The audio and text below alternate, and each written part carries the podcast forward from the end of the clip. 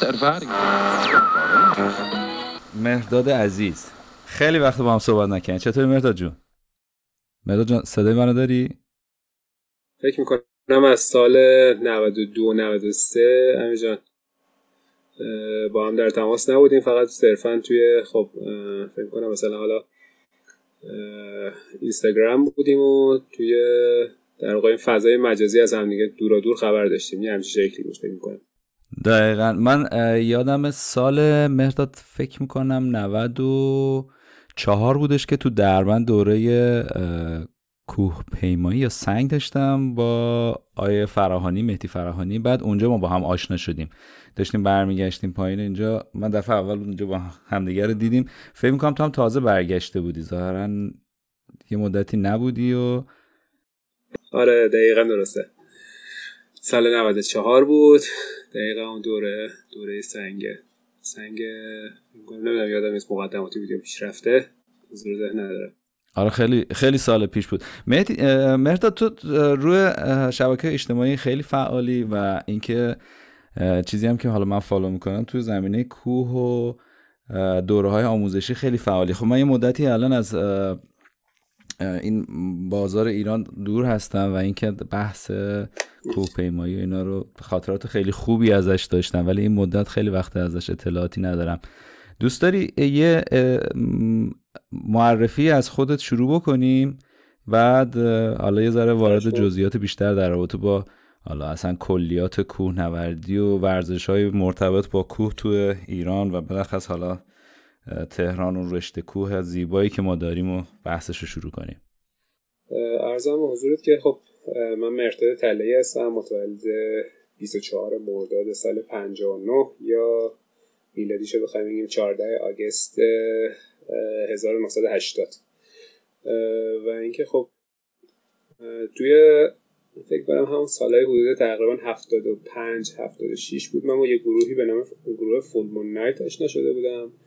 سال 75 76 که حالا در رابطه با در واقع فعالیت این گروه به این شکل بودش که یک بار در ماه که قرص ماه کامل می‌شد در واقع فولمون داشتیم. این گروه یه سری افراد رو دور هم جمع می‌کرد و و اینکه میبردن کوه حالا به دلیل اینکه می‌گفتن که اثر جاذبه ماه تو اون مثلا دو سه شبی که فولمون هست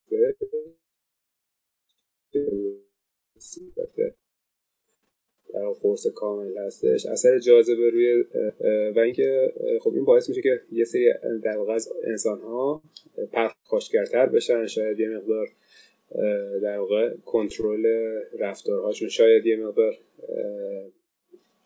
در واقع شکل سختری به خودش بگیره. و اینکه خب حالا مثلا این دو سه شبی که قرص ما حد اکثر جاذبه روی بدن انسان ها و روی سطح کره زمین داره در فضای باشید و از فضای استفاده کنید که بتونید انرژی های مثلا حالا بگیم.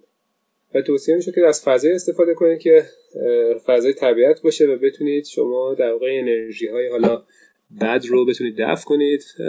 از اون زمان بود که تقریبا با کوهستان آشنا شدن بیشتر رفتن تو کوهستان. گذشته از اینکه خب سالهای قبلش یعنی حدود سال هفت دهه هفت اوایل دهه هفتاد هفتاد دو هفتاد سه اینه بودش که من مشغول به ورزش بوکس بودم و اینکه خب برای تمرینات هوازی قبل از اون هم در زمینه کوهستان و اینکه بتونم خب فعالیت های بهتری داشته باشم حوازی بهتری داشته باشم می‌رفتم کوهستان. و پشبندش یه جورایی آشنایی با این گروه به صورت شاید بیشتر و مضاعفی باعث شد که من با فضای کوهستان آشنا باشم پس مردا تو بکسور هم بودی؟ اتفاقا یادم من دیدمت هیکلت می‌خورد. ماشاءالله هیکل درشت و ازوله ای داشتی. خواهش می‌کنم. لطف داری اینجا. دقیقا من از سال 72 مشغول به ورزش بوکس بودم تا حدود سال 83 84 بوکسور هم بودم. زمان. خیلی طولانی هم هستش. بله. کجا ت... مرداد فعالیت می‌کردی؟ کجا تمرین می‌کردی؟ همین یه باشگاهی بودش توی اولین باشگاهی که من شروع کردم یه جایی بودش فضای ورزشی بودش تقاطع جمهوری با ولیت باشگاه ورزشی بود که یکی از گرایش هایی که اونجا تدریس می‌کردن بوکس بود یه باشگاه رزمی بود. بعد از اون تو مجموعه شیرودی مدت زیادی چند سالی رو تو مجموعه شیرودی فعالیت کردم و دیگه بیشتر عمر در ورزشیم در قالب بوکس توی مجموعه ورزشی شیرودی و همون در واقع مجموعه هیئت و فدراسیون بوکس ایران بودش. به خیلی هم عالی خیلی هم عالی. منم آره تو اون سالا مرداد در کیک بوکس کار می‌کنم یعنی من از سال اشتباه نکنم سال هفتاد و فکر کنم هفتاد و پنج هفتاد و شیش بود که کیک بوکس رو شروع کردم موقع با استاد علیپور با کار می‌کردم. احتمالا حاج آقا شیشه گرانم بشناسی از پیشکسوت های بوکس بودش. توی باشگاه کاپ انقلاب بود. منم تو اون دوران با حاج آقا شیشه گران و با استاد علیپور کار می‌کردم. یه مدت زیادی رو توی این حوزه بودم. خیلی ورزش خیلی خوبیه. آره امیر من فکر من تو فکر کنم نمی‌دونم من متولد 59 شما فکر کنم هم 58 59 بودی درسته؟ آره مردا جون من 58 ام مردا جون من سال دوباره از دست دادم. بله بله. سلام داری؟ آره دوباره برگشتش. مرداد فکر می‌کنیم بتونی این connection یه تغییری بدی؟ به نظر میاد ما با این connection خیلی مشکل داریم. هی من صدا تو بریده بریده میشنوم و قطع میشه. خب اجازه بده پس من یه access point هم عوض بکنم یه لحظه. برگشتیم با یه access point جدید. مرداد جان بریم بریم جلو ببینیم چه اتفاقی میفته. بریم بریم. خب پس background بوکس داری. حاج شیشه رو فکر کنم بشناسی. بله بله. ایشون از قدیمی های کیک بوکس هستن البته دورا دور و جالب این که من یه مدتم در واقع رفتم حالا سراغ این کیک بوکس هم رفتم با استاد آرژان توحیدیان و استاد محمد جلالی. با این دو نفر هم یه مدت در واقع شاگرد این دو نفر هم بودم توی باشگاه زیتون شهرک غرب. البته فعالیت این زیاد طول نکشید و تقریبا مال هم مربوط به سال حدود 90 تا 92 سه هستش. چرخش بزرگی بوده مرداد از بوکس و به سمت کوهستان. البته خب برای من هم یه همچین چیزی بود. یعنی من از بوکس اومدم به سمت سنگ نوردی و کوهستان و اسکی و البته خب باز من بیشتر فکر کنم این بچههایی که تو ورزش های هیجانی هستن بچه مشترک زیادی بین حالا ورزش رزمی ورزش کوهستان می‌بینن. درسته؟ آره ظاهرا که البته یه خیلی مشترک که توی خیلی از بچه های کوهستان می‌بینم امیر من حالا نمی‌تونم شاید قطعا نه ولی خب به صورت نسبی می‌بینم تنها بودن هست. آدم های تنها آدم های شاید آدم هایی که از جاهایی فرار کردن گذشته از اون قسمتی که حالا من الان وارد شدیم نه. ولی خیلی دارم اینو می‌بینم که آدم هایی که از یه فضایی دارن فرار می‌کنن اومده به سمت کوه و طبیعت. این هم در واقع خیلی چیز جالبی بوده که حالا تو خیلی از آدم ها آدم هایی که به هر دلیلی از یه محیطی زده شدن از یه محیطی دارن فرار می‌کنن از یه محیطی می‌خوان توش نباشن. و اینکه این آدم ها آمدن به محیط کوهستان. این هم جالبه. یعنی منظور اینه که مثلا از های دیگه خسته شدن از شلوغی خسته شدن یا آره شاید مثلا آره مثلا به فرض مثلا خیلی از آدم های مثلا بهت بگم شکست خورده توی روابطشون دیدم. مثلا خیلی وارد این فضا شدن خیلی از آدم هایی که شکست خورده از فضای کارشون بودن. مثلا آدم هایی که شاید چندی بار ورشکسته شدن یا مثلا چندی بار شکست کاری داشتن. این, ف... این آدم ها رو من زیاد می‌بینم توی فضای کوهستان. چقدر جالب. بعد چه کمکی بهشون می‌کنه؟ والا ظاهرا امیر خب همونجور که می‌دونیم همون به حال طبیعت انرژی مضاعف خودشه داره. انرژی مثبت مضاعف خودشه داره و فکر می‌کنم می‌تونن این انرژی بد رو تا حدی از خودشون دور بکنن تا حدی می‌تونن این انرژی رو اونجا تخلیه بکنن و یه انرژی بهتری برگردن. چون واقعا اینجا خب فضا فضاییه که شاید خیلی سرگرمی های خاص نداره شاید خیلی به حال نمیشه انرژی ها رو خیلی جای خاصی خالی کرد یا نمی‌دونم این به حال خاصیت جامعه و اجتماعه. شاید این فضا وجود نداره مردم خیلی شاید رو میارن به طبیعت به کوهستان به جنگل به دشت به همه محیط هایی که این شکلی طبیعی هستش خب خیلی از آدم میان. محیط سالمی هم هستش خب کوهستان. من حالا تجربه خود من من به ورزش های حالا extreme خیلی علاقه دارم ورزش های مثل مثلا سنگ نوردی ورزش هم مثل کیک بوکس و بوکس و اینا جزو ورزش های هستن. خب مثلا اینجا الان UFC خیلی طرفدار داره. خب خشونتش بالا extreme هم هستش. ولی مثلا تو تجربه شخصی خود من وقتی که مثلا یادم ایران که بودم من به صورت مرتب مثلا اسکیمو می‌رفتم با یکی از دوستان بودم. بعد خب بالاخره فشارهایی که تو در طول هفته رو داشتم معمولا زمستون هفته یه بار می‌رفتم. و این یه جلسه اسکی باعث می‌شد انگار اون تمام اون فشارها تخلیه بشه. ما با یه انرژی کاملا جدید برمیگشتم هفتهمو شروع می‌کردم. بعد این دوستم مرد خیلی خیلی حرف جالبی داره. می‌رفتیم اونجا بعد میگو خب امیر قرصاشو برای یه هفته خورده. دیگه خوبه. تا هفته بعد که دوباره برگردیم و خودمون رو حالا فرش کنیم. حالا بقول تو راست میگه حالا حالا تنهایی اینا.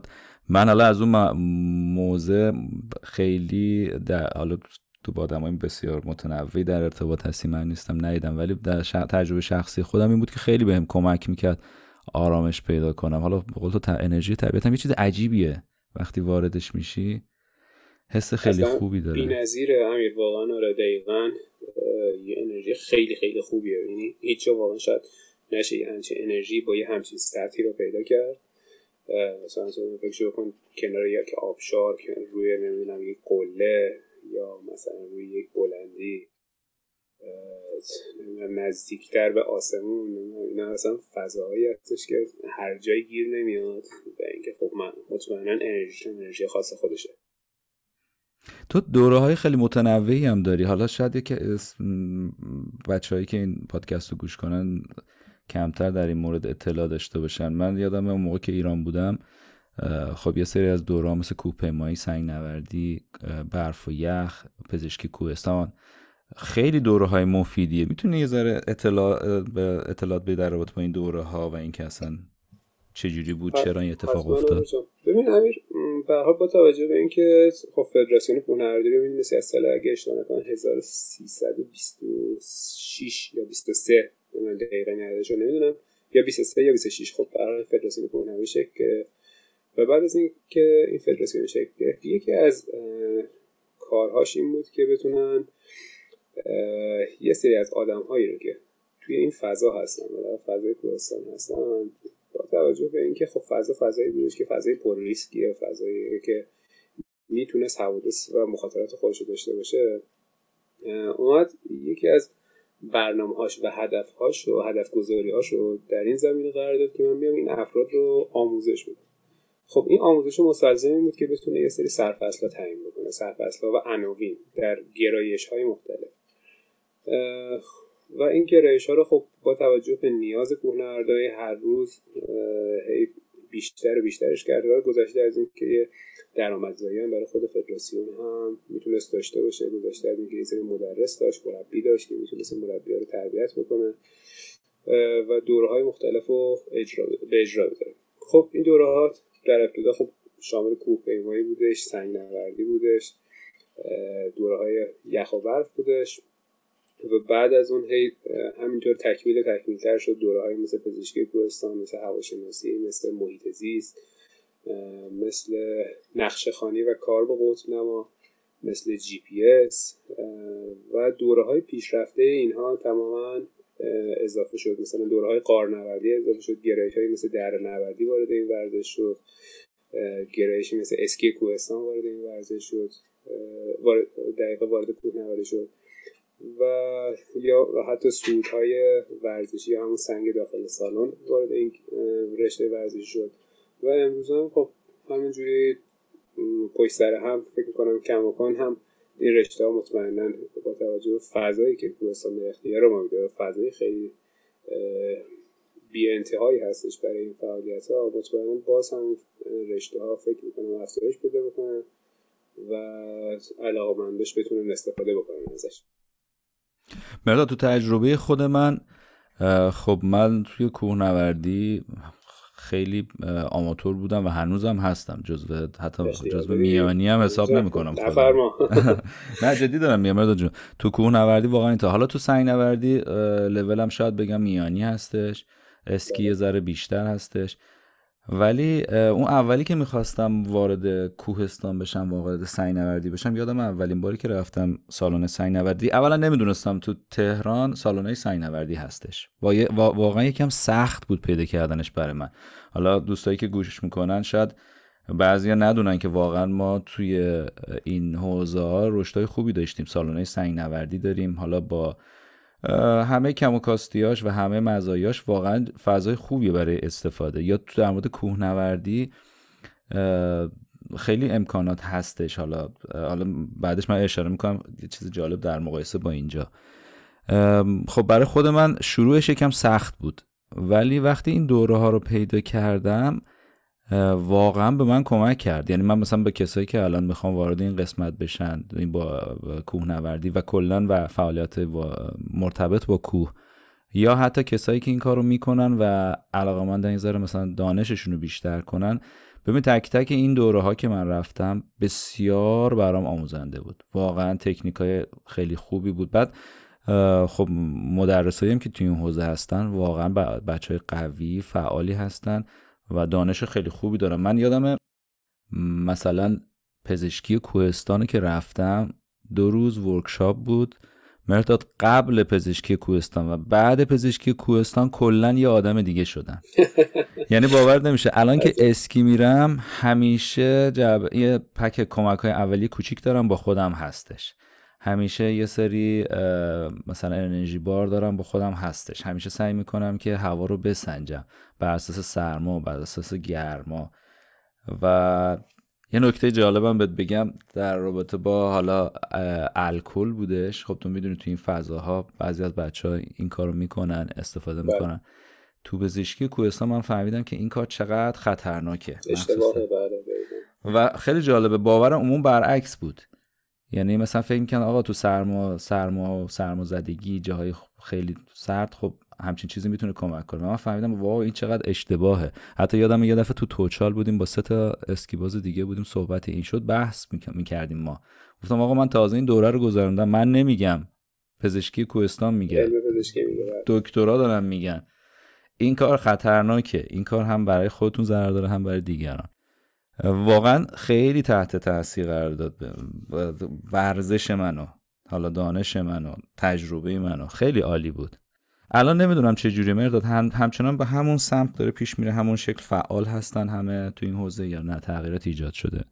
دقیقا امیر جون واقعیتش اینه که این چند وقته خب به حال ظرف چند سال گذشته یه خورده حالا گذشته از اینکه چند تا دوره اضافه شد به این گرایش ها یه مقدار هم در واقع فضا فضای رقابتی شد برای مربی و مدرسه. چون به مربی و مدرسه بیشتری اومدن توی این عرصه و اینکه خب باعث شد برای اینکه بخوان برای مشتری خودشون یه جوری داشته باشن مجبور باشن که خودشون بیشتر آپدیت نگه دارن و به روزتر نگه دارن خوشبختانه این رقابت رقابت سالم و خوبی بود. و باعث شده خب اگر کسی بخواد تو این فضا قرار بگیره و اینکه ناخواسته از این فضا ترد نشه به دلیل اطلاعات اشتباه یا اطلاعات کم یا غلطی که داشته باشه خودشون سعی می‌کنن آپدیت نگه دارن به روز نگه دارن و در نهایت این منجر شده که می‌تونیم بگیم که شاید فدراسیون از در این زمینه فدراسیون نسبتا با عملکرد خوبی بوده. این جای خوشحالی داره. مراد جالب اینجا که من من خب الان تو مونترال هستم دیگه استان کبک اینجا بله. خب بر اساس همون پیش زمینه فکری که از ایران داشتم اومدم اینجا گفتم ببینم خب آیا یه سری دوره هستش بالاخره با افراد محلی آشنا بشم با حالا یه سری توانمندیایی که اینجا دارم کمکم هم کنه متوجه بشم آقا من در کجا هستم. خیلی برام جالب بود. فدراسیون و مجموعه کوهنوردی این دوره ها رو خیلی قشنگ مدیریت کرده خیلی قشنگ اون syllabus ها رو تعریف کرده. مثلا document هایی که رو سایت کوه فدراسیون میشه دانلود کرد و خب مدرسایی که هستن تیمای مختلفی که اینقدر قشنگ دارن کار می‌کنن. همچین ساختاری رو اینجا من پیدا نکردم. فدراسیون کوهنوردی اینجا هستا ولی واقعا خیلی active نیست. دوره هایی رو به صورت گستر به صورت گسترده که نه به صورت پراکنده اینجا می‌بینی؟ ولی خیلی منسجم نیستش خیلی ساختار نداره. مثلا یه گروه برای خودش این کار کرده اون یکی گروه یه جور دیگه برای خودش این کار کرده. خیلی برام جالب بود. مثلا ما بعضی وقتا در مورد ایران ها و محدودیت هایی که داره صحبت می‌کنیم به نظرم تو این حوزه واقعا ما جلو هستیم. حالا مخصوصا من با دارم دا شرق کانادا مقایسه می‌کنم. البته اینجا یه مقدار علاوه کوهستانی هم ما کوه زیادی هم نداریم آنچنان. شاید نیازش احساس نشده ولی مثلا اسکی اینجا خیلی انجام میشه. مثلا هم اسکی کوهستان یا بک کانتری اینجا زیاده ولی ندیدم. خیلی قابل تقدیر یعنی واقعا این حرکتی که تو ایران اتفاق افتاد و بچه های فعالی که ما داریم. دقیقا هم چند سال اخیر ما یه سری چیزا داشتیم در واقع یه سری حالا تفاهم نامه ها مثلا ما یه سری کشورهای صاحب سبک این ورزش داشتیم. مثل مثلا فرانسه یا مثل مثلا لهستان. اینا خب کشورهایی هستن که دنیا صاحب سبک کوهنوردی هستن. خب بر مهد کوهنوردی حالا در واقع کشورهایی هستن که عمدتا دارای فضای کوهستانی هستن. الان همونجور که دقت بکنی الان ببین مثلا عمده کارهای فنی دنیا داره توی کوهستان های دنیا توسط مثلا دو تا اکیپ معمولا حالا فرانسوی ها فرانسوی و ایتالیایی انجام میشه. از طرفی مثلا کارهای خیلی سنگین و قلدر داره توسط مثلا دو تا تیپ لهستان و نپال انجام میشه. دو تا کشور لهستانی لهستانی ها و نپالی داره انجام میشه. و اینکه جالبه که با این کشورها خب به حال یه سری چیزا داشتن تفاهم نامه داشتن در رشته های مختلف در گرایش های مختلف از قار گرفته حتی توی دره مدرس های فرانسوی اومدن چند سری توی ایران تدریس کردن و دوره های گذاشتن. آره خدا رو شکر. این جای در واقع خوشحالی داره و اینکه خب فضایی که ایجاد شد برای خیلی از حالا مخاطبینش فضای خوبی بود. خیلی هم عالی. دیدم تو این دوران کرونا شما آموزش های آنلاین گذاشتین و یه جوری مجموعه داره تطبیق میده خودش به شرایط جدید. به حال همینجور خب این ناخواسته به حال باید مطمئنا با توجه به شرایطی که پیش اومده خب بریم به این سمت و سو. برای خیلی از قدیم گفتن یه اصطلاحی هستش میگیم که محدودیت ها باعث پیشرفته. ولی خب در واقع اینجا هم اتفاقی افتاد. و اینکه خب با توجه به این محدودیت هایی که این ویروس برای کل دنیا ایجاد کرده بود خب البته یه مقدار شاید دیر ولی خب به به این سمت و سو رفتش. به سمتی که در واقع مجبور شدیم که یه سری از دوره ها رو به صورت غیر حضوری یا وبینار قرار بدیم یا احیانا حالا مثلا خیلی وقت مصاحبه هایی که توی اینستاگرام به صورت لایو یا حالا مصاحبه های دو طرفه مثل الان شکل گرفت. یه همچی کارهایی کردیم. البته اینا خدمتت عرض کنم که اینا رو در قالب کلاس برگزار نکردیم و صرفا در قالب کارگاه های کوچیک آموزشی مثلا در حد مثلا یه ساعت دو ساعت سه ساعت یه همچیزایی. ولی اگر بخوایم به صورت مثلا کلاسی اجرا بکنیم یا در واقع بخوایم که مدرک رسمی از فدراسیون کنیم کلاس ها کمکان سر جاشه و قوانین و ضوابط خودشو داره و باید به صورت حضوری باشه. آه کلاس اصلی پس همچنان حضوریه و ولی خب حالا اتمانیس بله. تمهیداتی برای کرونا و اینجور چیزا دارید دیگه. دقیقا یه پروتکلایی گوشن مثلا کلاس های حضوری باید فضایی باشه که برای هر نفر در واقع یه فضای دو نیم متری حداقل با نفر نفرات کناریش داشته باشه. مثلا یکی پروتکلایی که جدیدن توی فدراسیون کوهنوردی گنجونده شده. مرداد الان که داستان کرونا هستش خود اصلا کوه چه شکلی هستش؟ یعنی مردمی که بخوام برن کوه نوردی کنن برای کوه آیا قوانینی اونجا هستش؟ شرایط سخت شده آسون شده؟ چون می‌دونم الان مردم هم می‌ذاره محدودیت دارن. مثلا تو اینجا خیلی مردم رو تشویق می‌کنن که برید تو طبیعت. البته خب با بسیار قوانین خیلی خاصی. مثلا برای زمستون هم هستش. خب زمستون کانادا هم می‌دونی که طولانی هست تو سرد. سرد بله. آره خیلی خیلی سخته برای مردم اگر بخوان همش تو خونه باشن. و خیلی جالبه که دولت داره برای پیستای اسکی برای مثلا حالا کوه کوهنوردی که نه در اصل یه جوری طبیعتگری تو زمستون و تو برف با کنترل و با رعایت قوانین خیلی داره پیش تشویق می‌کنه. حالا می‌خوام ببینم اونجا چه جوری الان مثلا برای دربند یا مناطق شمال تهران چه شکلی هستش؟ ببین واقعیتش این بود که خب به حال اینجا نیومدن پلیس بذارن که آقا شما می‌تونی بری یا شما نمی‌تونی بری یا امروز مثلا منع تردد داریم. البته یه چند حدود تقریبا دو ماه پیش منع تردد حدود دو هفته ای برای کل استان در نظر گرفته کل استان تهران در نظر گرفته تو اون دو هفته به صورت استثنا اومدن یه سری بلوک توی ورودی دربند گذاشتن. در واقع این بلوکا برای جلوگیری از تردد ماشین ها بود. ولی در کل برای تردد کوهنوردا من در نظر گرفته نشد و اینکه جالبه حالا من چند وقتی که رفتم کوه می اومدم میدم که مخصوصا چون به واسطه اینکه کلاس های ما آخر هفته بودش که خانواده ها آزاد بودن و در اوقات فراغتشون بود. می‌دیدم که ظرف این چند وقت خب به حال حضور خانواده ها توی کوهستان زیاد شده بود. با توجه به اینکه خب دیگه خیلی از خونه موندن خسته شده بودن. از اینکه این همه مدت خونه نرفت در فضایی نداشتن برای مسافرت نرفتن نمی‌دونم نتونستن جیما بسته شده بود یا احیانا خیلی از امکانات این شکلی بسته شده بود و فض... تنها فضایی که شاید باقی مونده بود فضای طبیعت بود فضای در واقع حالا کوهستانی که با توجه به تهران خب خیلی فضای کوهستانی داشت. یا فضاهایی مثل این شکلی مثل به این شکل که شاملشون از کنار رودخونه که نمی‌دونم مثلا همون سمت لباسون که می‌بینیم مثلا سر تا سر این رودخونه رو آدم نشسته همیشه. ولی جالب بود و اینکه ولی خب به حال از طرفی هم دغدغه ها و نگرانی های کرونا همچنان به حال بودش دیگه. اینو نمیشه نادیده گرفته.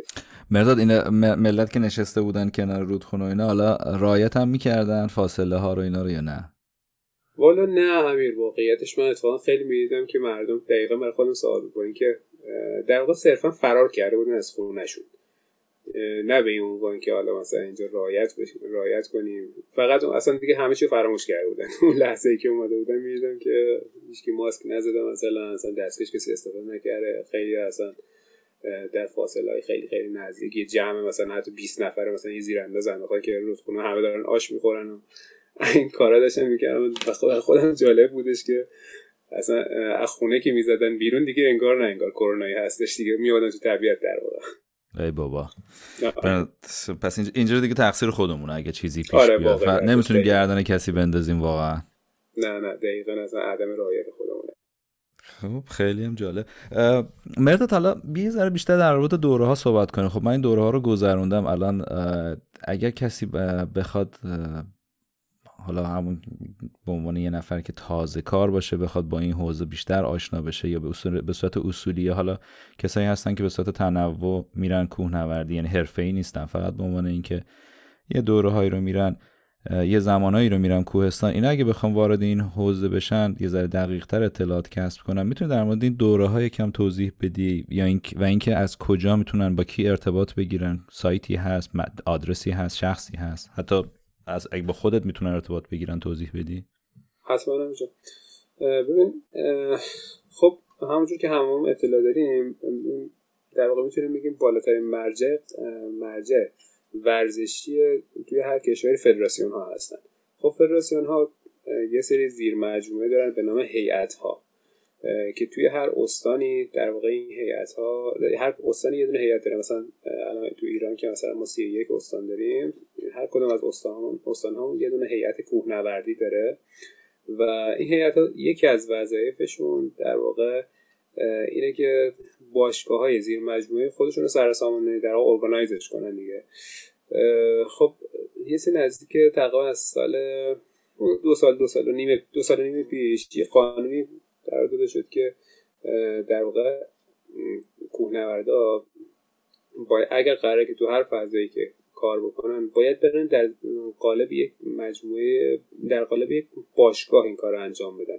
نه در قالب گروه. یعنی در واقع دیگه میشه این گفتش که گروه های کوهنوردی دیگه کلا منسوخ شد و وزارت ورزش دیگه چیزی به عنوان گروه کوهنوردی نمی‌شناسه. یعنی شما خدای نکرده اگر مثلا یه حادثه ای داشته باشی یا احیانا یه مشکلی توی برنامه کوهنوردی پیش بیاد یا حتی بخوای تو دوره های شرکت بکنین دوره های مخصوصا مربیگری حتما باید عضو عضویت یک باشگاه رو در رزومه خودت داشته باشی. البته هنوز هم هستن کماکان خیلی دوستان هستن که یه خودت در واقع قسمت رو نادیده گرفتن و کماکان هم فعالیت و روند خودشون رو به صورت گروهی دارن. ولی خب خدمات خاصی بهشون دیگه شاید داده نشه. مثلا شما الان بخوای در یه دوره مربیگری شرکت بکنی بعد از گذراندن مثلا 10 تا 15 تا دوره پیش نیاز حتما باید عضویت یه باشگاه رو داشته باشی تا مجاز به ثبت نام در پورتال فدراسیون باشی.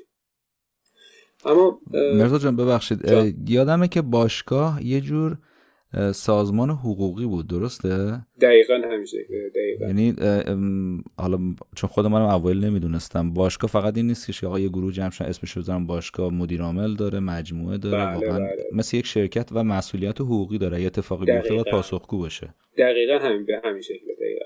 چون ما یه سری چیزا داشتیم هر یه سری مشکلات و معضلات داشتیم. مثلا اتفاقاتی رخ می‌داد اتفاقات زیادی رخ می‌داد. مثلا و اینکه کسی نبود پاسخگو باشه. مثلا حادثه رخ می‌داد نمی‌دونم خدای نکرده. مثلا حتی حوادثی رخ می‌داد که در واقع به جاهای دادگاه و به مثلا جای قضایی کشیده می‌شد. ولی در نهایت مثلا یه گروه بود که گروه مثلا مثلا هیچ صاحبی نداشت. هیچ کس نبود که پاسخگو باشه.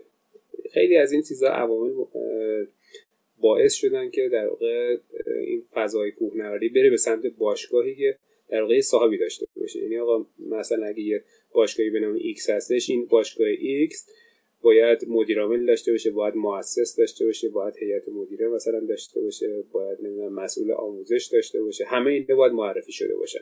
باید مربی داشته باشه و اینا همشون در زمان ثبت باشگاه همش لحاظ میشه و اینکه خب اگر خدا نگری یه اتفاقی بیفته هر کدوم از این نفرات باید در جایگاه خودشون پاسخگو باشن مهداد مثالی داری در رابطه این حوادث؟ حالا نمی‌خوام جریان صحبت تغییر بدم. فقط گفتم حوادث پیش میاد شاید علاقه من باشن بچه بدونن که چه حوادثی مثلا پیش اومده. حالا تو این تاریخ کوهنوردی ایران. مثلا به فرض اگر یادتون باشه مثلا تقریبا دو سال دو سال و نیم پیش یه حادثه ای داشتیم. حادثه بهمن یکی از قله های مجموعه اوشرانکوه به نام قله کلجنو یه باشگاهی بودش به نام باشگاه آزادگان مشهد که در واقع باشگاه آزادگان مشهد اومد در نهایت یه سری آدم بودن که می‌خواستن بیان قله رو صعود کنن. ولی خب اومدن از طرف این باشگاه صعود کردن. در واقع چند نفرشون به صورت آزاد بودن و چند نفرشون به صورت در عضو اعضای باشگاه آزادگان که در نهایت منجر شد به, به فوت نه نفر در قله کلجنو که در اثر حادثه بهمن بوده با توجه به اینکه حالا یه سری پیگیری شده طرف فدراسیون از طرف هیئت و طرف در ارگانهای مربوطه پیگیری شد و یه مدتی باعث به اینجا رسیدش که منجر شد به تعلیق فعالیت باشگاه آزادگان تا اینکه در واقع بیاد تمامی گزارشات این باشگاه داده بشه و احیانا اگر کسی از اون باشگاه مقصر در این فوت این افراد یا احیانا در این حادثه مشخص بشه و در نهایت هم حالا باید بیاد پاسخ می‌دادن اون باشگاه باید بیاد پاسخ می‌داد. و منجر شد به اینکه حالا یه مدت تقریبا حدود 8 9 ماه این باشگاه اگه اشتباه نکنم بسته بود و حالا تعلیق بود و بعد از اینکه حالا هنوزم البته حالت دادگاهیشو داره هنوزم شکایت بازیاشو داره خانواده های این افراد کموکان دنبال شکایت کردن هستن و اینکه خب این باشگاه اگر جای در یه مقدار که توی فضایی اومده بود و متهم شده بود. ولی باز هم اگه در جای دیگه هم ثابت بشه و این اتهام به اون باشگاه برگرده مطمئنا باید اون باشگاه پاسخگو باشه. من یادمه که فکر کنم 5 6 سال پیش بود 6 7 سال پیش بود یه همچین اتفاق برای یه باشگاه دیگه پیش اومد. از بخواد جزئیات باشگاه دماوند بله باشگاه دیزین بهمن دیزین سال 88 باشگاه دماوند هم بود. آه درسته. فکر کنم همون که حتی یادم فکر کنم مدیر عاملش به زندان کشیده شد یه همچین بله چیزی بله. درسته؟ آقای سعید صبور مدیر عامل وقت باشگاه دماوند بوده در سال 88 این بنده خدا فکر شروع کنم مثلا این داد شکایت های این خانواده های این بنده خدا فکر می‌کنم اگه اشتباه نکنم تا سال 94 5 طول کشید. یعنی سال 88 تا 95 بودن درگیر شکایت بودن سال 95 محکوم شد در واقع در نهایت به اجرای این حکمه و بنده خدا آقای سعید صبور تو اون سال ملزم شد به پرداخت چیزی در حدود 320 میلیون تومن یه مدیر عاملی بود که اصلا خونه بود تو اون روز. اصلا بنده خدا تو رخت خوابش بوده. اصلا خودش هم تو اون برنامه حضور نداشته. ولی از اونجایی که به فعالیت فعالیت باشگاهی بود. یه کلاس کلاس رسمی بود. در نهایت منجر شد به این قضیه. البته قسمتیش مربوط به ایشون بود قسمتیش مربوط به مثلا راهداری اون منطقه شد قسمتش مربوط به نمی‌دونم پیست اسکی دیزین شد. هر کدومشون یه قسمتش شد در دادگاه تقبل کرده ما 320 میلیون در از جریمه کلی شد که هر کدوم نه نه نه 320 میلیون فقط جریمه آقای صبور بود. واه 320 میلیون خیلی زیاده. خیلی زیاد بود دقیقاً. بله بله. برای ایشون. تازه ایشون شخص بود بقیه حقوقی بودن. یعنی مثلا دیزین و راهداری اینا مستقیما با شخص در ارتباط نیستش. دقیقاً دقیقاً. فکر کنم پیشنهاد خو... یعنی اینجا باید بگیم که بچه‌ای که می‌خوان فعالیت بکنن تو این حوزه بهتره که تحت پوشش باشگاه باشن دیگه. چون باشگاه ملزمه که هدایتشون کنه مسئولیت داره در قبالشون. و خب خیلی ساپورت و پشتوانه پشتشون هستش. دقیقا. باید در واقع کسی هستش که پاسخگو باشه دیگه. به هر دلیلی و هر علتی. آموزش اشتباه فضای اشتباه مربی اشتباه نمی‌دونم. هر جوری که شما در واقع فکرشو بکنی اون باشگاه ملزمه که پاسخگو باشه و شما رو در جریان امور قرار بوده و با توجه به شرایط سفت و سختی که گرفتن خب خدا رو شکر یکی از گامای موثری بودش که در این زمینه برش شد. امیر.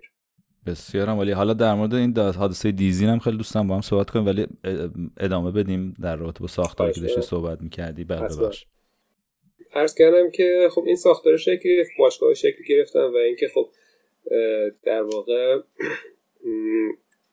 بهتره که کوهنوردا یعنی در تمامی آدم ها ببینید نمی‌خوایم ما دست و پای آدم ها رو که نمی‌خوایم ببندیم. قرار نیستش که مثلا در قالب یک باشگاه بگیم نه فقط جایی که من میگم دوره این باشگاهی فضایی که شما می‌تونید در اون فضای فعالیت خوب داشته باشید فعالیت آکادمیک داشته باشید فعالیت اصولی داشته باشید طبق ضوابط و قوانین.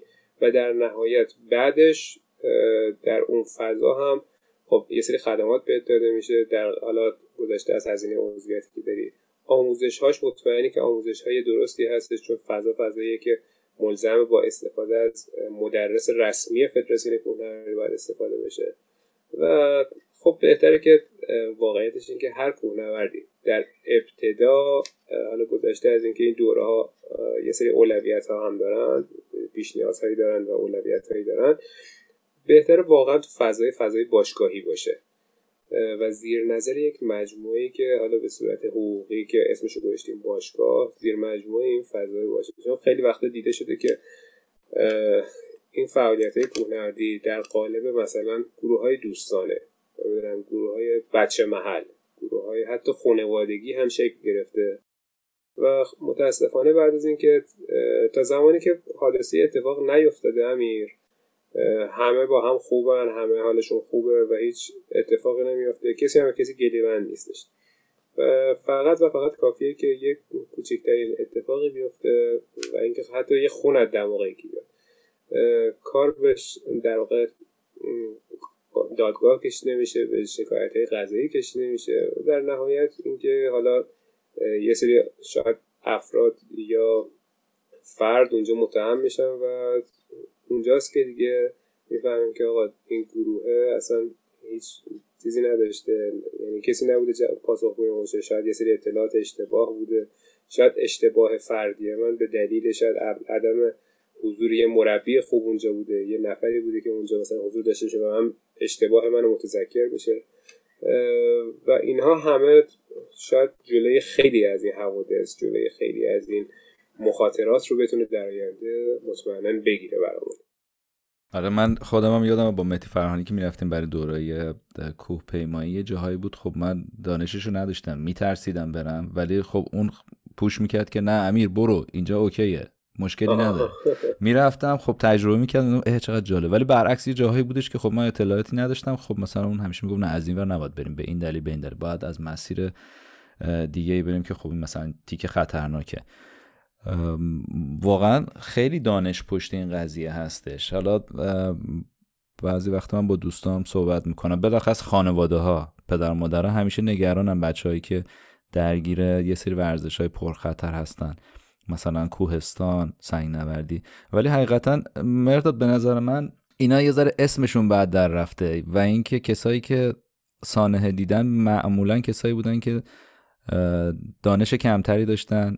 دقت کمتری داشتن. ربطی هم به تجربه نداره تا جایی که من می‌دونم حالا بر اساس تجربه شخصی من. نه اینکه ربط نداره ربط داره ولی خیلی از با تجربه هم با دانش کمی اتفاقا براشون افتاده. همینجان حالا تو ادامه فرمایش شما در واقع نرس کنم که به مسئله 92 تا 97 مسئول پیشگیری از حوادث کوهستان کشور بودن تو مجموعه فدراسیون و اینکه خب این حوادث به صورت حالا خیلی ریز و در واقع با report کامل مثلا حالا اون گروه اون باشگاه یا از اینا همش از سر تا سر کشور میومد به دستم می‌رسید و میشستیم اینا رو واکاوی می‌کردیم در واقع. موشکافی می‌کردیم که ببینیم آقا جریان چی بوده به چه دلیلی اتفاق افتاده. و در نهایت خیلی جالب بودش که این اتفاقات عمدتا دقیقا بیشترش مال دو تیپ از آدم ها بود. یا آدم هایی که به دلیل عدم اشراف کافی. روی در اصول و مبانی حالا مثلا این ورزش این اتفاق براشون افتاده بود. دسته دوم که یه مقدار تعدادشون کمتر بود آدمهایی بودن که اتفاقا خیلی آدمهای حرفه‌ای بودن. ولی از اونجایی که غرور داشتن غروری داشتن که به واسطه اینکه من این دانش رو مثلا در این حد ولدم میومدن یه ریسک نابجا می‌کردن و این ریسک نابجا در نهایت منجر شد به یه حادثه بزرگ. این تیپ هم داشتیم. در واقع این دو تیپ. حالا آدم هایی که این وسط میان روتر بودن یا شاید تعدادشون کمتر بود و انگشت شمارتر بودن. ولی این دو تا تیپ رو می‌تونیم بگیم بیشتر داشتیم. حالا در وهله اول آدم های مبتدی در وهله دوم آدم هایی که حالا ریسک بیشتری می‌کردن شاید در واقع دست به فعالیت بزرگتری می‌زدن در واقع فعالیت پرریسکتری می‌زدن. این هم تیپ دوم بودن دیگه. اتفاقا اسم پیشگیری از حوادث کوهستان آوردی مهداد جان. این اینم یه بحث دیگه است که باید اینم حتما بازش کنیم. من یه سال منم داشتم وارد این مجموعه می شدم حالا اون دوران اینا رو گذراندم ولی حالا به دلایل خانوادگی نتونستم این مسئله رو ادامه بدم. ولی اینم حالا دوست دارم بعدا در موردش ذره سوال کنم و توضیح بدیم که چه حرکت جالبی در حالا کوهنوردی استان تهران شد برای این پیشگیری از حوادث کوهستان. خب مردا جان گفتی که آره فدراسیون حالا باشگاه ها دوستان تا اینجا شنیدن که خب چجوری. ساختار چجوریه. حالا منی که به عنوان تازه کار می‌خوام وارد شم باید یه باشگاهی رو پیدا کنم. چه دوره هایی وجود داره الان؟ ببینیم بعد اینکه رفتیم سمت یه باشگاهی می‌تونیم اونجا در واقع حالا مثلا با راهنمایی اون باشگاه ما یه سری چیز داریم در واقع یه سری چارت های آموزشی داریم که این چارت ها در قالب حالا رشته های مختلف الان در حال حاضر توسط خود فدراسیون به اشتراک گذاشته شده. بالغ بر شاید بین سی تا سی و پنج تا دوره وجود داره که دوستان می‌تونن تو این دوره ها شرکت بکنن. و یه سری از این دوره ها می‌تونیم بگیم پیش نیاز داره یه سریشون می‌تونیم بگیم پیش نیاز نداره. مثلا حالا دوره های مثل کوه پیمایی خیلی تیتروار مثلا خدمتت عرض کنم. مثلا کوه پیمایی دوره ای هستش که دوره ابتدایی این جریان هستش مثلا پیش نیازی نداره. یعنی آدم شهری هم می‌تونه بره در ابتدا دوره کوه پیمایی رو بزنه. دوره نقشه خوانی و کار با قطب نما هستش دوره کار با جی پی اس کارآموزی برف محیط در واقع کارگاه حفظ محیط کوهستان هستش هواشناسی کوهستان هست پزشکی کوهستان هست کارآموزی سنگ هستش مبانی جستجو در کوهستان هستش پیشرفته های مثلا پیشرفته برف و یخ هستش پیشرفته سنگ هستش یا حتی دوره های قارنوردی دوره های اسکی الان اومده اسکی, اسکی کوهستان هست اسکی تورینگ. و دوره آبشار یخی هستش دوره دره نوردی هستش. و دوره های حالا قارنوردی که خودش مثلا در واقع می‌تونیم بگیم چند تا گرایش خاص داره برای خودش. مثلا دوره زمین شناسی و مورفولوژی قار هستش. دوره نقشه برداری قار داره دوره قارپیمایی داره کارآموزی قار پیشرفته قار امداد و نجات قار و در نهایت این دوره ها رو می‌تونن بگذرن تا سطح حتی مربیگری این دوستان می‌تونن پیش برن و به راحتی در این زمینه فعالیت داشته باشن. خب مرتا چجوری میشه باشگاه پیدا کرد؟ واقعیتش امیر حالا خیلی دوستانه بخوام این قسمتشو بگم. حالا ما اینقدر از این باشگاه تعریف کردیم گفتیم خوبن در واقع قوانینشون ولی خب یه سری باشگاه ها هستن که ناخواسته درگیر یه سری هواشی شدن و میشن. من خودم همیشه از این باشگاه واقعیتش فراری هستم. خب این رزومه باشگاه رو با چند سال کردن از چند نفری که تو فضای کوهستانی خود اشراف بیشتری دارن می‌تونن پیدا کنن. البته با توجه به اینکه چجوری این باشگاه رو پیدا بکنیم اینکه تقریبا میشه گفت تو سطح شهر تهران تقریبا توی هر منطقه ای که شما فکر رو بکنین از جنوبی ترین مناطق تهران تا شمالی ترین و توی غرب تا شرق تهران تقریبا حدود نزدیک 20 تا 30 تا باشگاه کوهنوردی و رشته های در واقع کوهنوردی رو در سطح استان تهران داریم.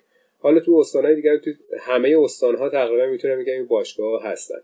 و اگر هم حتی این باشگاه ها نباشه یعنی توی یه سری استان داریم که در حال شهرستان های کوچیک دارن و این شهرستان های کوچیک شاید به دلیل وسعت کمش و مخاطب کم این نفر مخاطب کم این گرایش صرفا هیئت کوهنوردی دارن و اینکه مثلا هیئت کوهنوردیشون خودشون می‌تونه جای اون باشگاه کار بکنه. یعنی مثلا به فرض هیئت کوهنوردی مثلا مثلا جزیره قشم مثلا اینا دیگه خودشون چیز نیستن استان نیستن دیگه ولی از اون طرف باشگاه ورزشی هم ندارن. به جای خود هیئت کوهنوردی اومده تو اون فضا کار این باشگاه رو داره انجام میده. مرداد چند تا اسم باشگاهی که حالا به عنوان کسی که تو این حوزه فعال حالا منم می... من میشناسمشون قبولش دارم می‌تونی چند تا اسم بگی که حالا اگه کسی دوست داشتش رو اینترنت احتمالا سایت دارن دیگه می‌تونن سرچ بله بله بله. ببینید باشگاهی که الان میشه تو این زمینه فعال که خب باشگاه دماوند تهران هستش باشگاه خانه کوهنوردان استان تهران هستش باشگاه باشگاه تهران یه باشگاهی داریم به باشگاه تهران هستن تهران کلاب در واقع. باشگاه دوستداران کوهستان رو داریم که جزو باشگاه جدید و منظم تهران هستش که فعالیت خیلی خوبی داره این باشگاه.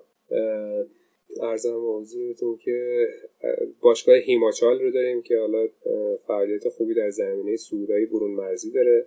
اگر کسی مایل باشه مثلا توی استان کرج معروف ترین باشگاهشون می‌تونیم بگیم باشگاه شقایق کرج هستش و تو استان تو شهر دماوند همین نزدیک خودمون مثلا باشگاه یخار دماوند رو داریم.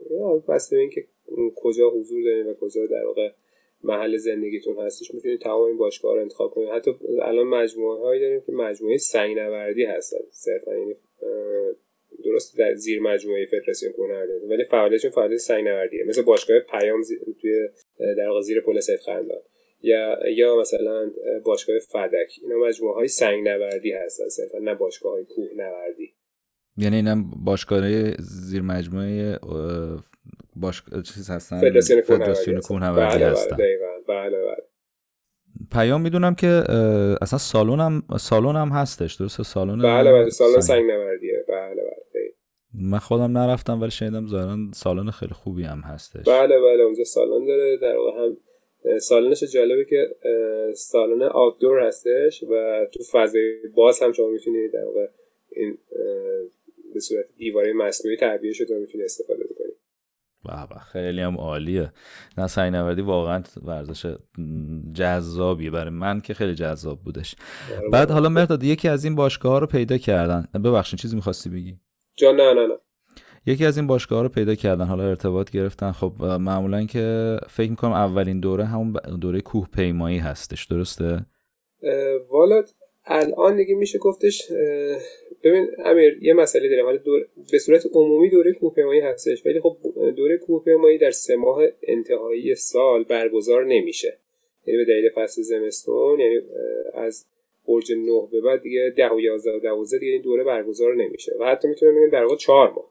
4 از ابتدای برج 9 دیگه برگزار نمیشه دیگه. و اینکه خب دوستان می‌تونن برای اینکه عقب نیفتن و بخوان این دوره ها رو ادامه بدن می‌تونن از دوره که پیش نیازشون دوره کوهپیمایی نیست استفاده بکنن. مثلا مثل دوره نقشه خانی مثل دوره محیط زیست مثل دوره پزشکی کوهستان. اینا پیش نیازی ندارن و مثل خود دوره کوهپیمایی هستن و می‌تونن من شرکت کنن. اما در رشت در خود گرایش کوهنوردی اگه بخوان وارد بشن حالا به صورت خیلی رسمی تر بله دوره دقیقا دوره دوره کوهپیمایی هستش که اولین دوره هستش که دوستان می‌تونن شرکت کنن. دوره اسکی برای کسی که می‌خواد تازه شروع کنه نداریم نه؟ تو دوره های کوهنوردی. جان اسکی در واقع دو حالت داره تو ایران الان. یکی اسکی off-piste ه که در واقع همون ski touring ازش یاد میشه. و یکیم اسکی پیسته که در صرفا در زیر نظر در تو پیست انجام میشه. اسکی off-piste زیر نظر فدراسیون کوهنوردیه و اسکی پیست زیر نظر فدراسیون اسکی هستش. یعنی دو تا فدراسیون مجزا هستن. ولی به صورت مجزا که بخواین شما در ابتدا شروع بکنی اگه اشتباه نکنم اسکی کوهستان یه سری پیش ها داره. یعنی دوره مقدماتی اسکی کوهستان هم یه سری پیش ها داره که اون پیش نیاز داره حتما باید شما گذران نبشید تا بری دوره مقدماتی اسکی رو بتونی شرکت بکنی. آه متوجه شم خب الان برای کسی که تازه کاره خب باشکاری که پیدا کرد پس یه انتخاب اینه که خب زمستون که نمیشه کوه پیمایی رفت انتخاب اینه که مثلا من خودم شخصا بعد از اینکه دوره پزشکی کوهستان رو گذروندم به هر کی از دوستان به هر کسی که فعالیت آد دور داشتش توصیه کردم آقا این حتما این دوره رو بگذرونید. پزشکی کوهستان. حالا و اینکه بعد از زمستون هم خب دوره کوه پیمایی. مرداد می‌تونی یه خیلی سریع در رابطه با محتوای این دوتا دوره اشاره بکنی که چه چیزهایی مثلا کسی که اینا شرکت کنه چه چیزهایی یاد می‌گیره؟ ببین جان دوره کوه پیمایی خب برای دوره دوره هستش که با توجه به اینکه اولین دوره هستش که نفرات تشریف میارن خب ما باید این آدما رو خیلی خیلی بتونیم به کوهستان علاقه من بکنیم. چون خیلی شاید صرفا بنا به تعریف و تمجید یه سری دوستای دیگهشون که اومدن تو اون دوره ها و حضور پیدا کردن. این دوره در عین حالی که به حال نفرات میان و شاید خیلی دوره دوره مقدماتی باشه. و یه سری آدم هایی که تو این دوره میان آدم های شهری هستن که دوره ابتدایی رو دارن میگذرن ما وظیفه‌مون اینه به عنوان مدرس این آدم ها رو به, به کوهستان علاقه‌مند بکنیم. از طرفی هم مخالف این هستم که این دوره خیلی شلول برگزار بشه یا احیانا بخواد اصلا خیلی جدی گرفته نشه. یعنی در هر دو صورت هر دو قسمتش هم مخاطبمون رو باید علاقه بکنیم به این قسمت. همین که نبایدم خیلی شل بگیریم این دوره رو. خب این دوره یه سری حالا می‌تونم بگم که قسمت هایی داره عناوینی داره که حالا مثلا این عناوینش رو می‌تونیم بگیم مثلا تعریف پایه کوهنوردی هستش مثلا سازماندهی حرکت های گروهی هستش لوازم و تجهیزات کوهپیمایی رو باش آشنا در رابطه با آمادگی جسمانی آشنا میشن باشون مثلا اصول گامبرداری کوهستان آشنا میشن انواع شیب آشنا میشن. دیگه ارزم روش تنظیم و استفاده باتوم باش آشنا میشن. با تشکیلات کوهنوردی در واقع آشنایی نسبی پیدا می‌کنن. در رابطه با تغذیه کوهستان یه سری اطلاعات پیدا می‌کنن. در رابطه با معرفی کوه در واقع کوههایی که حالا مثلا توی مناطقمون داریم در رابطه با خطرات کوهستان در رابطه مثلا مثل سائقه یا مثلا سیل زلزله اینا در رابطه با سرپرستی و هدایت گروه های کوهنوردی تیم های کوهنوردی در رابطه با حفظ محیط زیست مطالبی رو پیدا می‌کنن در رابطه با بهداشت فردی در رابطه با محل های استراحتشون یه عنوانی داریم به عنوان جهتیابی بدون ابزار در رابطه با گیره ها در رابطه با اصول صعود سنگ های کوتاه و در نهایت روز سوم هم یه دونه صعود به قله مثلا 2500 متری تا 3500 متری دارن و مثلا تمرین مطالبی که حالا توی کل دوره در طول دو روز گذشتهش یاد گرفتن. این روز تقریبا مطالبیه که در دوره کوه پیمایی یاد می‌گیرن دوستان. سه روز هم هستش درسته؟ بله بله یه دوره سه روزه هستش. تجهیزات خاصی لازم داره؟ مثلا کسی که تازه می‌خواد شروع کنه یا چیز خاصی باید بخره یا نه؟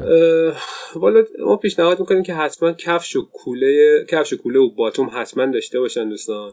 به اضافه اینکه یه تنابه 6 متری 7 میلی متری 6 متر تناب 7 میلی متری هم باید داشته باشن. یه سری تجهیزات مثلا شامل شاید یه کیت کمک های اولیه کوچیک یه هم چیزی هم حتما همروشون داشته باشن و به اضافه وعده های غذایی و آب به میزان کافی که در طول دوره بتونن ازش استفاده بکنن.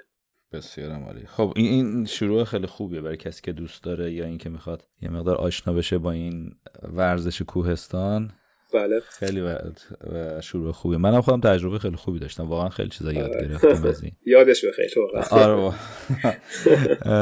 پزشکی کوهستان چی؟ حالا در مورد اونم می‌تونی برای من یه صحبت کوتاهی بکنی؟ در رابطه با پزشکی کوهستان من خدمت درس کنم. ارجان پزشکی کوهستان خب اولا که مدرس این دوره حتما یه دونه پزشکیه. در واقع کسی هستش که در یکی از رشته های پزشکی حالا مثلا یه تخصصی یا حداقل یه پزشکی عمومی رو حداقل داره. میایم اونجا هم در رابطه با یه سری از بیماری های ارتفاع راه های پیشگیریش راه های درمانش البته این خدمت از قرار نیست ما بیایم اونجا مثلا بعد از گذران این دوره بیایم قرص و دارو تجویز بکنیم. یه سری راه پیشگیری و در نهایت راه درمانی که توسط پزشک بهمون توصیه میشه. و احیانا چه کارهایی باید بکنیم چه کارهایی نباید بکنیم و اینکه از چه مثلا به فرض مثلا اگر این علائم رو دیدیم مثلا چیکار بکنیم؟ مثلا بیماریایی مثل ارتفاع زدگی مثل مثلا سرما زدگی مثل گرما زدگی یا احیانا مثلا حتی آسیب های به مفاصل مثل مثل زانو دردها مثل کمر دردها یا احیانا همچین عناوینی اونجا آشنا میشیم. راه های پیشگیریش رو هم اونجا می‌تونیم در واقع با به توسط در واقع مدرس دوره یه مقدار در واقع باش آشنا بشیم و حداقلش اینه که یه سری جلوگیری هایی بکنیم از اینکه خب به این مفاصلمون رو قراره تا آخر عمرمون داشته باشیم. نه اینکه مثلا دو سال سه سال باش کوهنوردی کنیم و دیگه خدافظ خدافظ این هم چیزی نباید بشه این هم راههای در واقع تقریبا میشه گفت عناوین دوره های پزشکی کوهستان هستش عالی. آقایون خانم برین این دوره ها رو. اینو لازمه واقعا. اگر دوست دارین من این دو تا دوره رو که تجربه شخصی میگه خیلی ضروریه و خیلی هم من ازش چیزا یاد گرفتم. حالا بعد واقعا که بله بله. یه دوره هم که امیر من خیلی پیشنهاد می‌کنم. واقعیتش این خدمت درس بکنم که من خیلی روش در واقع تعصب دارم. واقعیش و ارق دارم. حالا گذشته از اینکه خودم هم تدریس می‌کنم این دوره ها رو ولی به چه دلیل این ارق و تعصب رو خدمت درس کنم که؟ عرض کردم از سال 92 تا 97 مسئول حوادث بودم. امیر ما جالب این که اومدیم می اومدیم حوادث رو بررسی می‌کردیم. بیش از 70 درصد حوادث کوهنوردی کشور مربوط به دو کلاس ناوبری بود navigation در واقع. کلاس هایی که حالا به هر دلیلی منجر به حادثه شده. به چه شکل؟ مثلا یه آدمی اومده بود. شروع بحران اون حادثه از در واقع از navigation شروع شده در اشتباه ناوبری شروع شده بود. به چه شکل مثلا آدمی یه مسیر رو گم می‌کنه خب از این ور بریم یا از اون ور؟ خب اون ور شیبش مثلا کمتره. می‌رفتن همون شیب کمه یهو می‌خورد به یه شیب زیاد شیب زیاد سقوط می‌کردن. یا یه محلی مثلا همین حادثه کلجنو که نه نفر رو از دست دادیم. تو فصل زمستان در واقع اشتباه ناوبری بود. در فصل زمستان وسط یه درهی رد شده بودن که دو طرف برف بود و بهمن زده شد در واقع در نهایت منجر شد به فوت نه نفر. یا خیلی از حوادث این چنینی بیش از 70 درصد یعنی 70 درصد خیلی عدد بالاییه در برای دو تا کلاس navigation شامل نقشه و جی پی اس نباید در بدون اطلاعات navigation واقعا نباید پا به کوهستان بزنیم و یه مثالی سر کلاس های navigation هم می‌زنم. میگم شما الان میرید یه گوشی همراه می‌خرید گوشی تلفن همراه می‌خرید و به صورت پیشفرض می‌بینید که یه سری اپلیکیشن های navigation روش نصب شده. این نشون دهنده اینه که شما حتی به عنوان یه آدم شهری یعنی فارغ از اینکه کوهنورد هستید حتی به عنوان یک آدم شهری هم باید مبانی و یه سری اصول اولیه نویگیشن رو ببینید. چه برسه به اینکه ما ببینیم توی کوهی که نه آدرسی داره نه شماره داره نه مثلا اسمی داره مسیری رو داریم می‌بینیم و خدای نکرده می‌تونه برامون حادثه ساز بشه.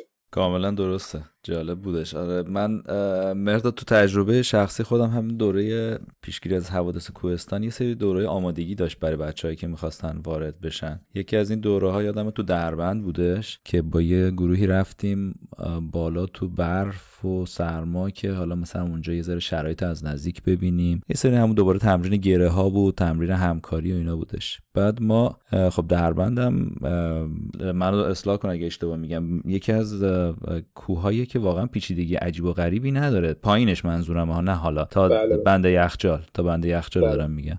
خیلی جزو مسیر مسیر روتین هستش که همه در واقع به واسطه اینکه کنار یه پایتخت بزرگ مثل تهران هست همه عموم مردم میریزن اونجا دیگه. دقیقا. بعد مسیرها هم مسیرهای عجیب و غریبی نیستش. یعنی نیستش نه نه. خب مثلا من بنده یخچال تابستون چندین بار رفته بودم هر سال تابستون می‌رفتم. ولی زمستون اون, رو- اون روز یه برف سنگینی زده بود. ما رفتیم تو کوهستان. همینی که شما گفتیم ارتا جان. مسیر رو من با چند تا بچه بودیم گم کردیم. تو همین بنده یخچالی که این همه رفته بودیم چشم بسته می‌رفتیم زمستون کاملا گمش کردیم. فقط تنها چیزی که بود من رهبر تیممون اون کسی که جلوتر از هممون می‌رفت. لیدرتون. بله لیدرمون.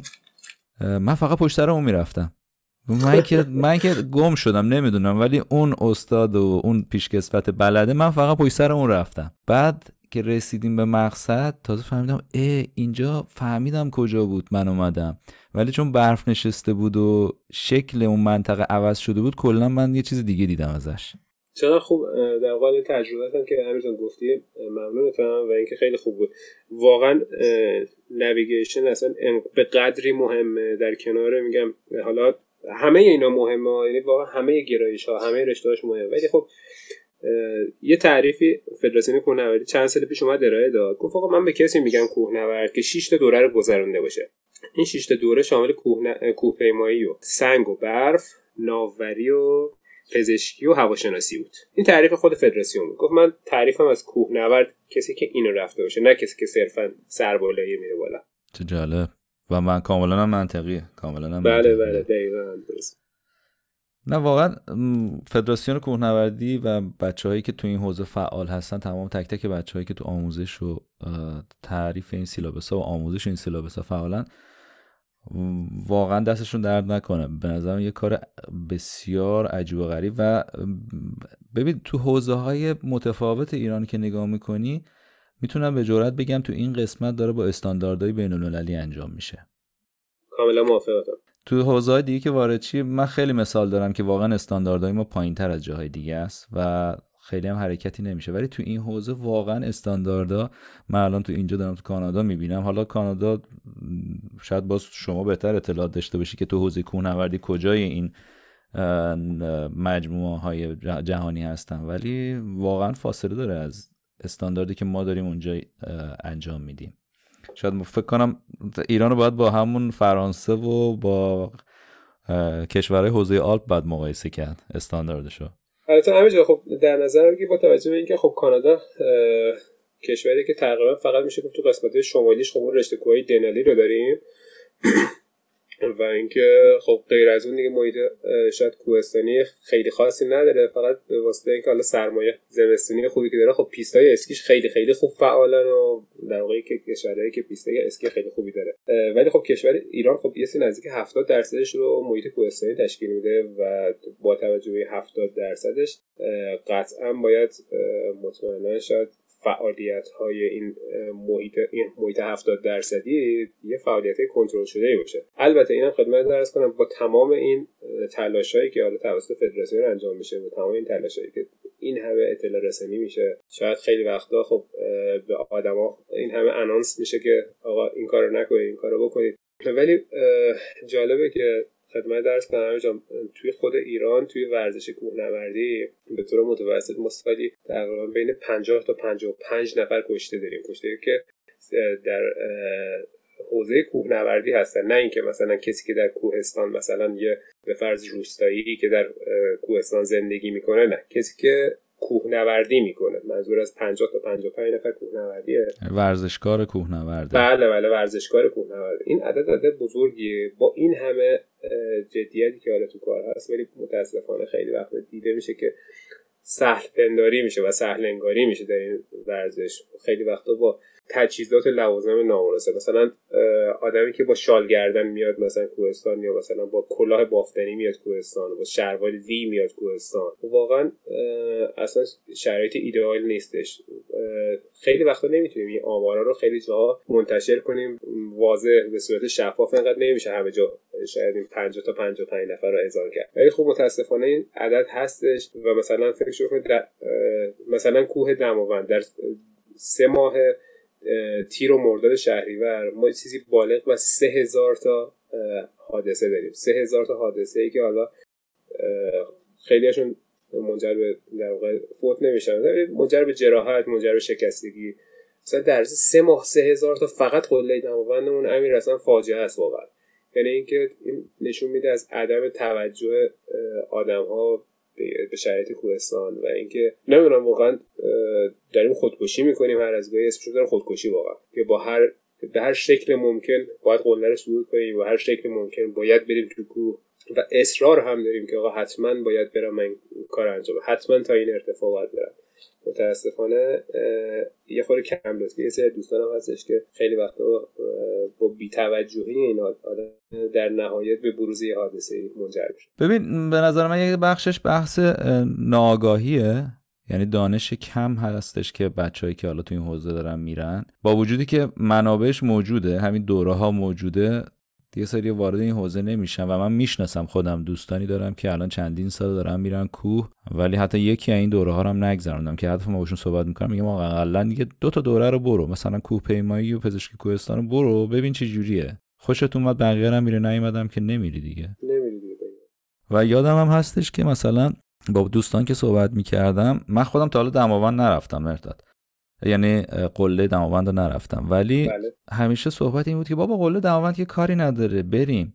اینکه خیلی آسونه می‌زنی با چیز معمولی با لباس معمولی و با همین وسایلی که داری میری. ولی یادم توی یکی از دوره بود که می‌گفتن که آقا دماوند شوخی نداره. باید آمادگی جسمانی داشته باشید. نرید یه بلایی سر خودتون بیارین. قبلش ارتفاع بخوابید قبلش چند بار تورچالو برید برید اون بالا بله. بمونید. تمام این مراحل رو باید طی کنید که برید. راستش بخواید چند نفرم اینو شنیدم که می‌گفتن بابا دماوند که کاری نداره سودش. اتفاقا خوب شد امیتون اشاره کردی به دماوند. جالب این که در واقع ریپورت نشنال جیوگرافیک مسیر زمستونه در واقع زمستانه دماوند دهمین مسیر سخت دنیا هستش توی کوهنوردی همین مسیر دماوندی که خیلی شاید آسون گرفته میشه این مسیر مسیر زمستانش دهمین قله سخت دهمین مسیر سخت دنیاست.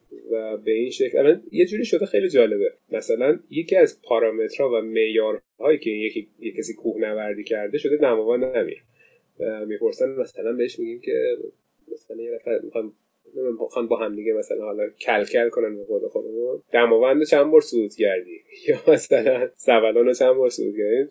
واقعا پارامترها این شکلی جابجا شده اصلا. معیار شاید این نباشه که علم آگاهی اون آدم در زمینه کوهنوردی چقدره. چند بار صعود کردی؟ چند بار رفت؟ بعد حالا صعودم کردی؟ نه خیلی وقتا لفظ زدن استفاده میشه. چند بار زدی دماوندو خودمونیه آره, آره. دماوند انگار مثلا تپای محمودی است نه؟ آقا چند بار رفتی این پارک اون بالا؟ آره. نه بابا. آره من خیلی شنیدم. دما سبلان هم همینطور که گفتی آره. من خودم حقیقتا جرأتشو نکردم برم و واقعا بگم این دوره ها باعث شد این کار نکنم. وگرنه داشتم آماده می‌شدم برم. حالا آره ولی این دوره باعث شد که برای خودم یه مرحله گذاشتم. گفتم هر وقت رفتی توچال هر وقت چند بار توچار سود کردی هر وقت شب مونی داشتی خوابیدی اونجا تونستی این بدن تو تطبیق بدی. حالا می‌تونی بری مرحله بعد که دماونده. گفتم راستش می‌دونی من دنبال لذتش بودم که حالا قسمت نشد. این بالاخره یه افتخار دیگه اگه دماونده کسی بتونه سود کنه افتخاری که این افتخار نصیب من نشد. ولی خب بجاش دانشش نصیبم شد که بلایی سر خودم نیارم. چرا خوب؟ این دانش خیلی افتخار بزرگتری امیر. واقعا. آره واقعا دوره ها رو خیلی دوست دارم. آره خب مرداد جون داست سوژه بازم زیاد دارم با صحبت کنم ولی من سعی می‌کنم این زمان رو تو یه حدی محدود کنم که حالا بچه که گوش می‌کنن خسته نشم ولی مرداد بازم دوست دارم با هم صحبت کنیم. ممنون تمام جان. این حوزه خیلی حرف داره و من دوست دارم این حرف رو زده بشه یکم بالاخره بچه های دیگه هم که گوش می‌کنن شاید علاقه من باشم و دوست داشته باشم بشنون. واقعیتش این که خب برای صحبت هایی که الان تو این تقریبا یک ساعت و 20 دقیقه زده شد و صحبت بود که شاید یه جورایی دغدغه خود من هم بود امیر. و اینکه خب شاید این فضا برای شاید خیلی تعدادش زیاد نیستش که این فضای در اختیارمون قرار گرفته که بتونیم این فضا رو این صحبت ها رو برای خیلی از علاقه رشته باز کنیم. برای من هم دوست دارم این صحبت در فضایی باشه که انجام بشه و اینکه باز هم اگر فرصتی باشه با کمال میل در خدمت هستم و اگر حالا برای عناوینی باشه و مخاطبان دوست داشته باشن که در این زمینه حتی عناوینی که حالا به شما در واقع حالا ریفر داده بشه مثلا که این عناوین صحبت بکنیم می‌تونیم حتی در رابطه با عناوین خاص هم صحبت بکنیم در زمینه کوهنوردی منم خودم خیلی مشتاقم که بتونیم یه فضای خوب یه سری اطلاعاتی که تا جایی که سوادمون می‌رسه در واقع تا جایی که دانش داریم بتونیم در اختیار حالا مجموعه علاقمنده و ورزشکارا قرار بدیم. حتما حتما. دستت هم درد نکنه. ممنون از زمانی که گذاشتی. خواهش می‌کنم جان. ممنون از شما. واقعا بعد از چند سال انرژی گرفتم از امیر و اینکه خیلی دوست داشتم صدا شنیدن خب گذشته از اینکه تصویر دیدم بعد از مدت ها خب بعد از گذشته این همه سال یه دوستی رو می‌بینی. کلی انرژی خوب می‌بینید می‌گیری ازش و اینکه این انرژی رو چندین برابر تو من دادی. قربونت دارم برای من هم همینطور مرداد جون. واقعا این این سری پادکست بهونه شده که من صدای بچه هم دوباره بشنوم و بالاخره هر کسی حرفی داره برای به اشتراک گذاشتن با دیگران تمام دوستای قدیمی و دونه دونه دارم باشون صحبت می‌کنم و خب بهونه دیگه بهونه خوبیه برای صحبت کردن. مهرداد الان اگر کسی هم خواست باهات ارتباط بگیره کانال های ارتباطی چیه که اگه بچه ها دوستای کسی خواستم اطلاعات بیشتری ازت بگیرن یا مستقیم باهات contact کنن؟ عرضم حضور که من تو اینستاگرام هستم با آیدی که حالا نمی‌دونم شما ذکر می‌کنی یا من و آیدی تو بگو ولی منم تو کامنت ها می نویسم آیدی تو. آره آیدی من مهرداد dot طلایی طلایی با E I هستش انتهاش یعنی T A L A E I تو اینستاگرام هستم. بعد با همین در واقع اسم فایل توی فیسبوک می‌تونن منو search کنن هستم. و با شماره موبایل هم در واقع شماره موبایل هم توی اینستاگرام هم هستش تو قسمت contact اونجا اینستاگرام هم business account هستش. همونجا می‌تونن استفاده کنن. اما اگه حالا کسی دوست دارن بدونن شماره من 0912 389 5 189 این شماره تماس هم هستش که واتساپ و تلگرام روش هستش. یه چند تا مرورگر اجتماعی روش هستش. در واقع فضای اجتماعی سیگنال روش هستش. می‌تونه تو این فضا در واقع با هم در تماس اگر سوالی هست که بتونم کمکی بکنم با کمال میل و بدون هیچ منتی در خدمتشون هست دستت هم درد نکنه. آره حتما بچه استفاده کنید. مرداد من می‌شناسم آدم بسیار قوی هستش. و حداقل یه دوره دو دوره رو برید اگر تو این حوزه علاقمند بودید خب می‌دونید دیگه مسیر رو چجوری طی کنید؟ اگرم علاقمند نبودین اقلا با دانش تصمیم می‌گیرید دیگه. رو هوا مثل کاری که من نزدیک بود بکنم انجام نمی‌دید. بخوایم بریم دماوند همینجوری. اقلا می‌فهمید کار اشتباهیه و انجامش نمیدی ممنون از لطفت مرداد جان. بسیار قربان جان. خیلی ممنون از وقتت و ممنون از اینکه این فرصت در اختیارم قرار دادی. قربونت برم. مرسی که زمان گذاشتی. متشکرم. مرسی.